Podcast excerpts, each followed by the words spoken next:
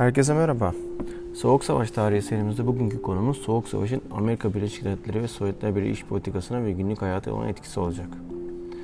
Silahlanmanın daha yüksek vergileri ve savunma bütçesi dışındaki alanlardaki kesintileri, nükleer savaş ihtimali ve olası sonuçları ve bunun beraberinde getirdiği korku ve büyük düşman komünizme karşı savaş, halkın Soğuk Savaş'ın bir parçası olmasına yol açıyordu. Bunun en büyük örneği Amerikan Senatörü Joseph McCarthy'nin başlattığı cadı avıydı. Komünizmle bağlantısı olan ve olmayan akademiden, sinemadan, hayatın her alanında sayısız insanın sorgulanması, bazen itibarlarını, bazen işlerini kaybettikleri bir süreç başlatmıştı. Tarihe McCarthyizm olarak geçecekti. Bu sadece bir kişi olan McCarthy'nin değil, tüm devlet aygıtının potansiyel tehdit olarak gördüğü herkese karşı tepeden inme bir hareketti. Toplumun her kademesinde komünizm, sosyalizm hatta solculuk insanların uzak durması gereken fikirlerdi. Amaçlanan buydu. Özellikle işçiler, işçi hakları, grevler, solculukla ilişkilendirilen kavramlarda ve bu yolla işçiler de baskı altında tutulabiliyordu. Filmlerden sıkça duyduğumuz ulusal güvenlik kavramı sıklıkla dile getirilen bir kavram olmuştu. 1946 ile 1952 yılları arasında FBI 3500 çalışanı ile 2 milyon aşkın devlet memurunu incelemiş ve takip etmişti.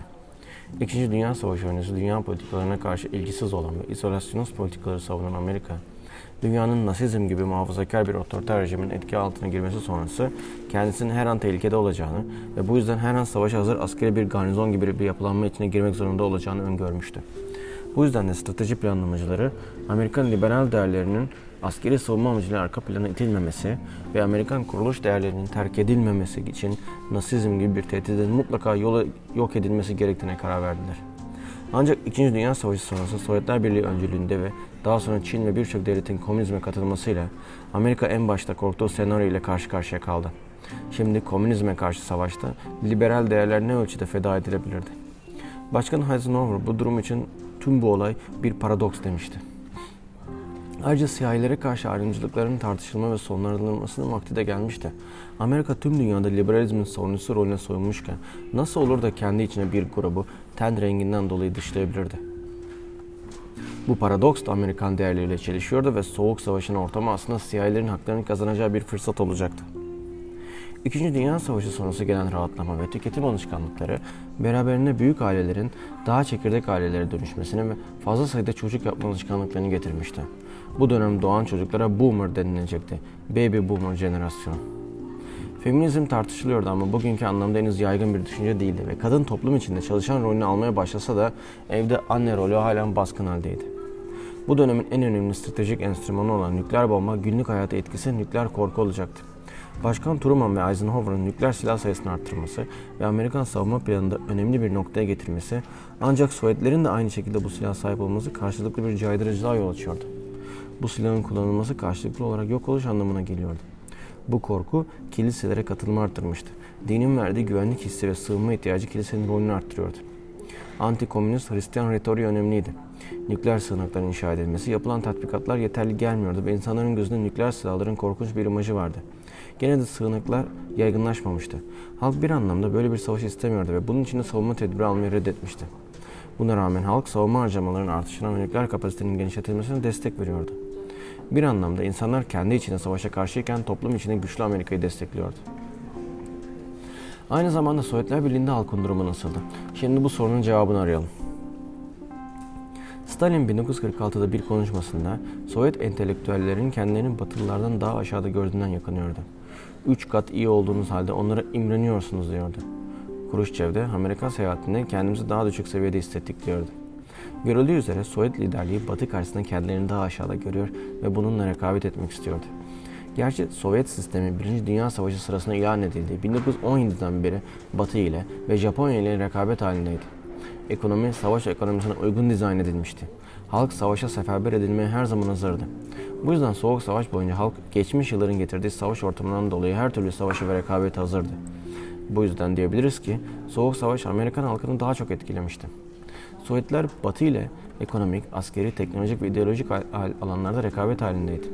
Ancak halkın yaşam standartlarında bir iyileşme olmaması, hatta bazılarının zorunlu çalışma kampları olan gulaklara gönderilmiş olması ve gulaklarda sürekli isyanların çıkması, halkta çalışma isteğinin olmamasına yol açıyordu. Sistem çalışmayı teşvik etmiyordu. Çalışmanın bir ödülü yoktu. Stalin'den sonra Sovyet liderliği hem Kore Savaşı'nı bitirerek Batı ile gerginliği düşürmek, hem uydu sosyalist devletler üzerine baskı yumuşatmak, hem de Sovyet halkının üzerindeki yükü azaltmak istediler. Liderlik içinde farklı görüşler vardı ve yeni lider olacak olan Khrushchev, ağır sanayi ve savunma sanayi ile tüketim malları sanayi arasında bir denge kurulmasını savunuyordu. Ayrıca zorunlu çalışma kaldırılmıştı. Khrushchev, Stalin döneminin politikalarını suçlayacak ve Stalin'in mirasının silineceği bir destalizasyon programı başlatacaktı. Khrushchev, Batı ile birçok konuda sürtüşmeye devam edecekti. Hatta Küba füze krizine neredeyse bir nükleer savaşın eşiğine gelecekti. Batı ile sürtüşme, savunma sanayine daha fazla yatırım demekti ve tereyağı, et, sosis gibi basit tüketim ürünlerinin dahi fiyatları artıyor ve insanlar maaşları ve alım güçleri düşüyordu. Sesini çıkaran olursa isyanı kısa sürede bastırılıyordu. Silah ve tereyağı problemi dediğimiz bu dengeyi Khrushchev tutturamamıştı.